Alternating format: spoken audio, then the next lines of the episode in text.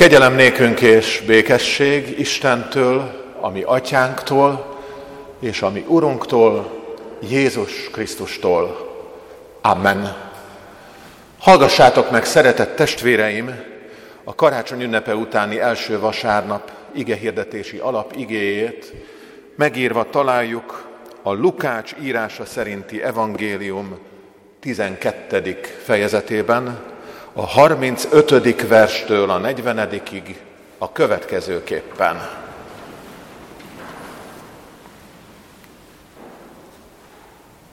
Jézus mondja, legyen derekatok felövezve, és lámpásotok meggyújtva.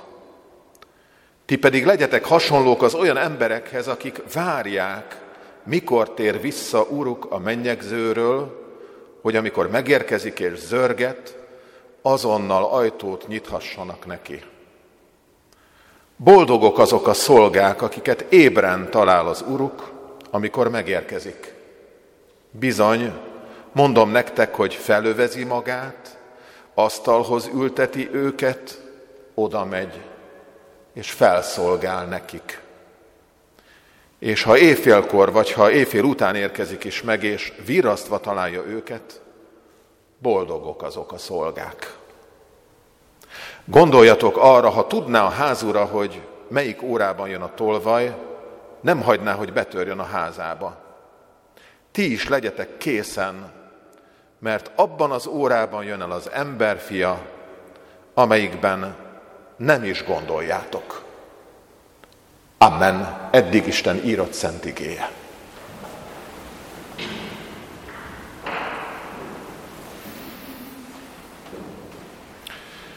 Ünneplő keresztény gyülekezet, szeretett testvéreim az Úr Jézus Krisztusban, az év utolsó napján, tudva, tudatlanul, de mégis így van, az idő érzékünk valahogy kiélesedik.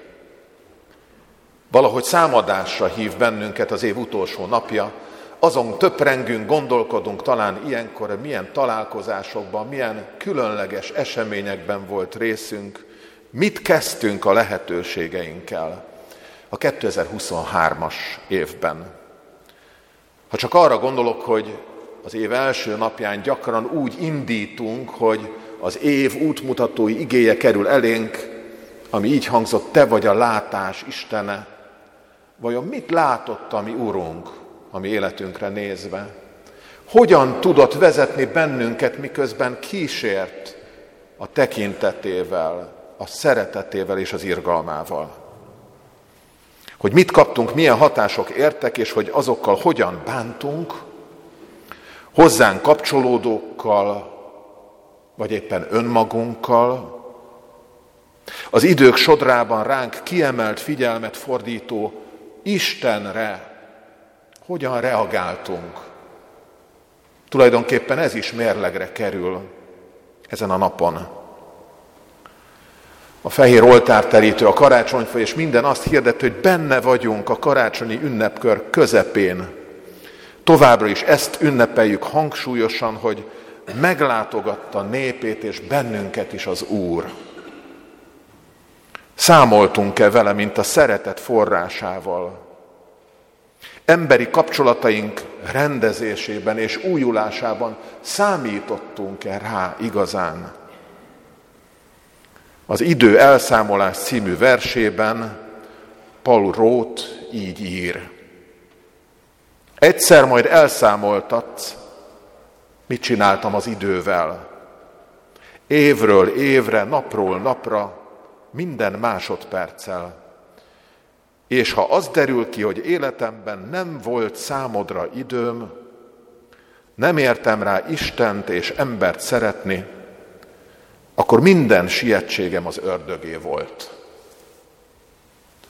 Ebből a Lukácsi igéből, amit ma fölolvastam, tulajdonképpen egy sürgetés, egy készenlétre, aktivitásra sarkalló üzenet bontakozik ki, de egyáltalán nem mindegy, hogy mire van ez a készültség, mire élesedünk ki, mire törekszünk, aktivitásunk, mire irányul.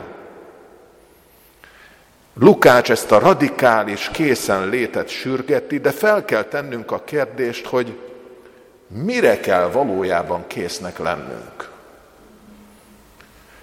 A fölolvasott Timóteusi levél szakasz, amit hallhattunk, 2 Timóteus 4-ből, az valahogy azt emeli ki, hogy van egy különleges, az életünk végéhez kapcsolódó slusz poénja is az életünknek. Amit így lehetne mondani, hogy Isten koronával kínál meg. És ez nem valamiféle szilveszteri móka, hogy mindenkinek van egy koronája, tessék ünnepelni ilyen módon, hanem az igazság koronája. Stefanos, ez a koszorú, ez a korona kerül a fejünkre, ezt mondja Pál, és azt mondja, hogy akik várva várják az Urat, és az ő dicsőséges megjelenését, azoknak meglepetésként, ajándékként koronát kínál az Úr. Talán mindannyian érezzük azt is, hogy ebben a Lukácsi igében, hasonlatosan az apostoli igéhez, ebben is van valami különleges fordulat. Azt kell mondjam, hogy karácsonykor talán a legtöbben éppenséggel nem azt várjuk, hogy újra asztalt terítsünk, hogy újra készen legyünk, hogy újra szorgoskodjunk, hogy valahogy megfeszéljünk, és a készenlétben megint az idegeink arra legyenek kélezve, hogy már megint nekünk valahogy a szolgálatban kell ott lennünk.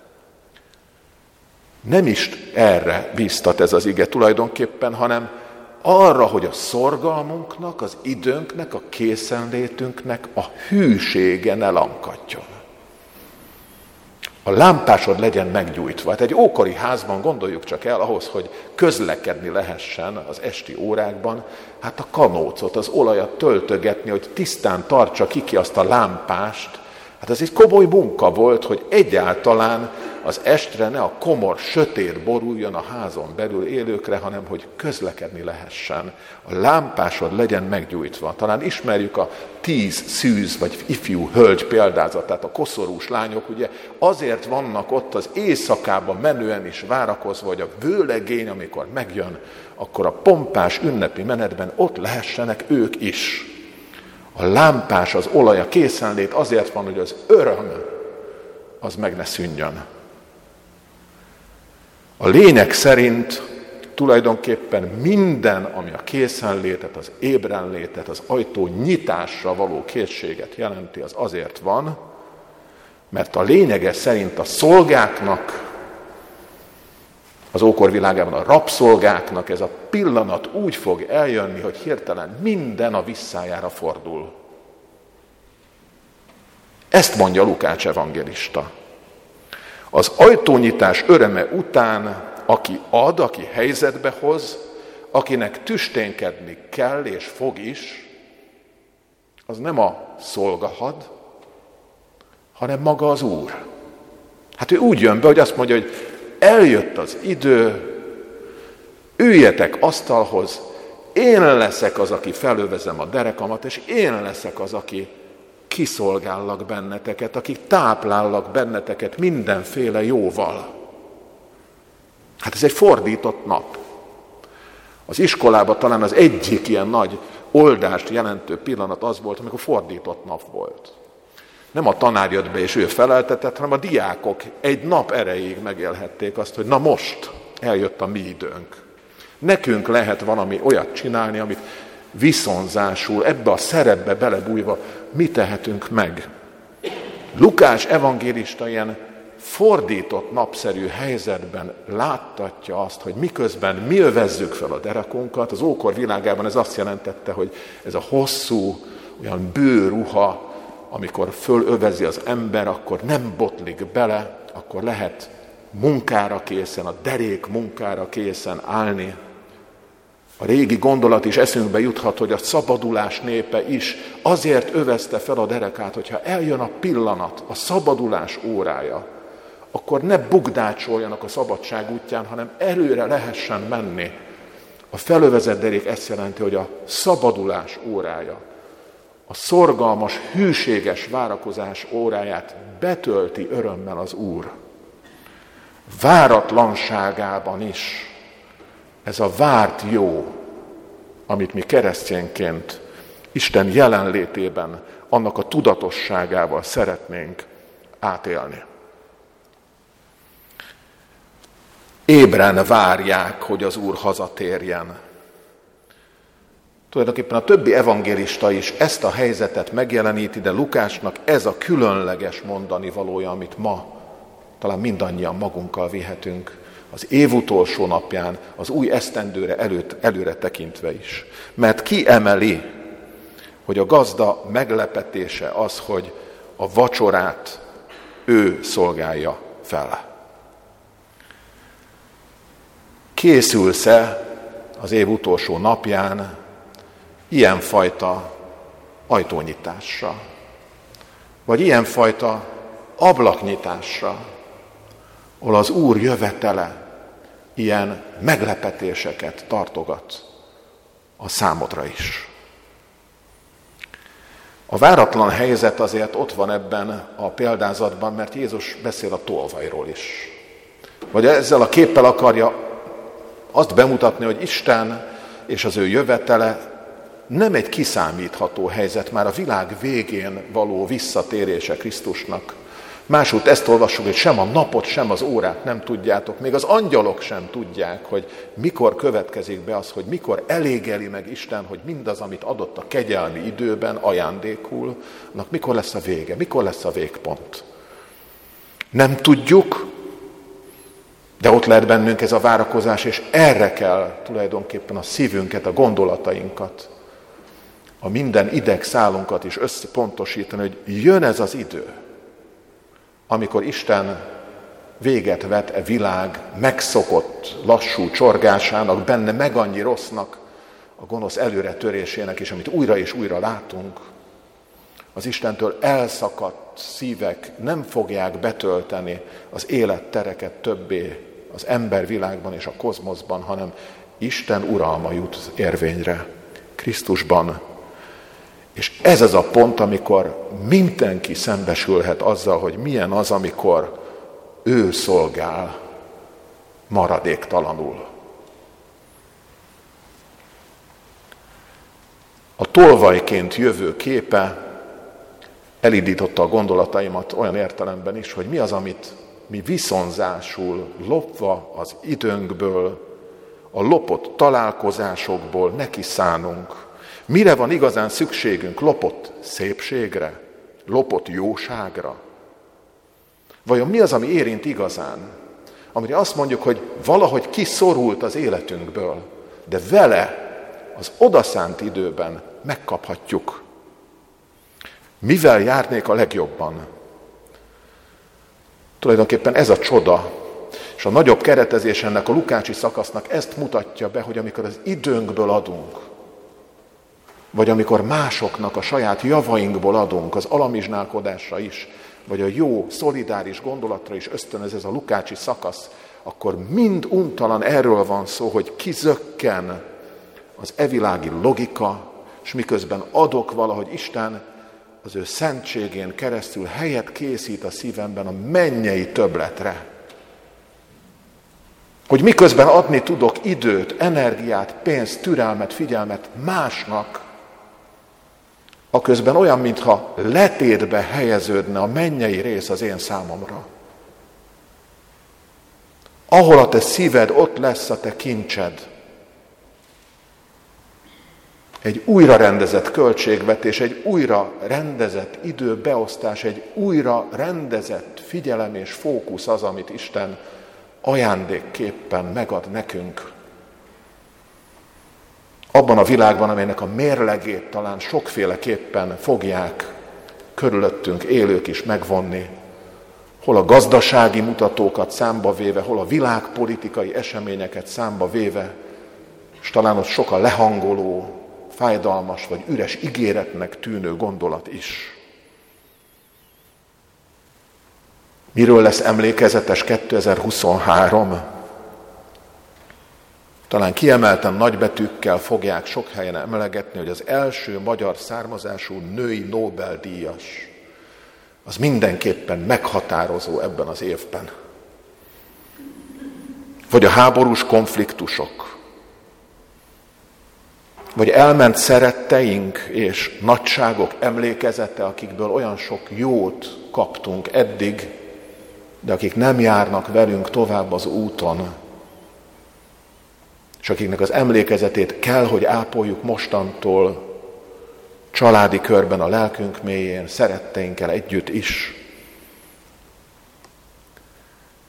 Mindeközben a kulcskérdés, amit újra és újra fel kell tennünk, az a sokszor sürgető, sokszor, talán meghökkentő képek mellett is, hogy mit tesz mindeközben Isten. Gőtének van egy négy sorosa, Isten kezében című rövid kis verse, így hangzik, Isten kezében nyugat, kelet is felé mutat, északi és déli tájak bízvást békére várnak. Ebben a békét kiáltó, Isten kezére vágyó sóhajba értsük most bele az év utolsó napján, és az előttünk álló időkben is Ukrajnát és Izraelt, Karabachot és a Venezuela körüli konfliktust, de a saját hazánkat is. Hogy kis léptékben és kontinentális méretű ügyeinkben is miközben megmérettetnek vezetőink, legyen ott mégis az emberség hangja, a békés fejlődés hangja, a nyertes. És az oltalmazó atyai kezet össze ne keverjük a szeletvető, de vihartarató, az olajat tűzre locsantó kezekkel. Nem kevesebb az esély most, drága testvéreim, mint hogy segítő szóval, felajánlásainkkal, szívünk szándékával, újfajta mentalitással kezdjük meg az évet, ahol nem másról, mint a hatalom és előnyök megosztásáról kell szólnia a mi köreinkben az életnek. Az ilyen átalakító, szolidáris helyzet kimeríthetetlen kincset terem a mennyben, nekünk is. Miközben a záró gondolat, az talán ennek az éneknek, a 356-osnak az ének, éneknek a soraival lehet a közös imánk. Igen, atyám, az évek úgy sietnek, számuk kiméri hűséges kezed. Megyek, amerre utam kijelölted, úgy hív, úgy vár a szent atyai ház. Ennek az atyai háznak az ajtó nyitása azonban itt és most velünk is megtörténik, amikor ő kopogtat, és amikor mi megismerve az ő szavát és az ő hangját azt mondjuk, ajtót nyitok neked, Uram, az új esztendőben is. Jöjj, táplálj, szolgálj, és teljesítsd mind azt a jót az én életemben is amelyre oly nagy szükségem van. Amen, így legyen. Imádkozzunk.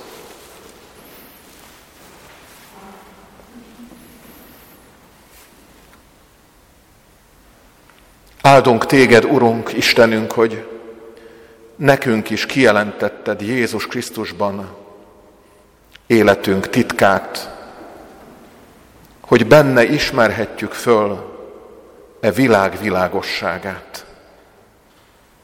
Kérünk, terjezd igéd által az ő világosságát, hogy sok nyelven, de egy szívvel magasztaljuk őt. Hogy ajtó nyitása elérjen békétlen helyekre, ahol az üdvösség erejéről, ígéretéről még senki nem hallott. Így kopogtas be az új esztendőben is hozzánk, és tett készszé a mi szívünket a rád nyíló ajtó örömével. amit az egész világ számára előkészítettél. Krisztusnak irgalmas, szerető közelségében, megváltó erejében. Amen, így legyen.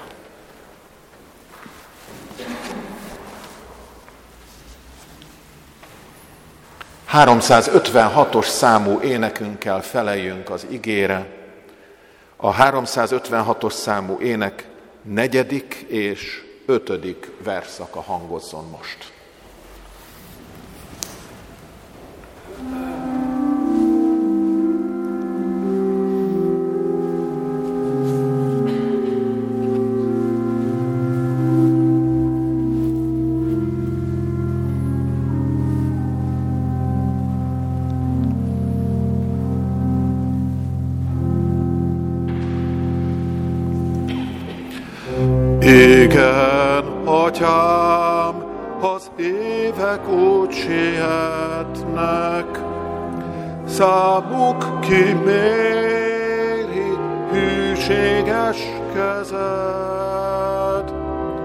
S te kapót megfáradt gyermekednek, a boldog óra, ha elérkezett. Megyek a merre utam kijelölted, úgy hív, úgy vár a szent atyai ház. Igen, atyám, mert így kedves előtted, a lelkem békén csendben rád vigyázz.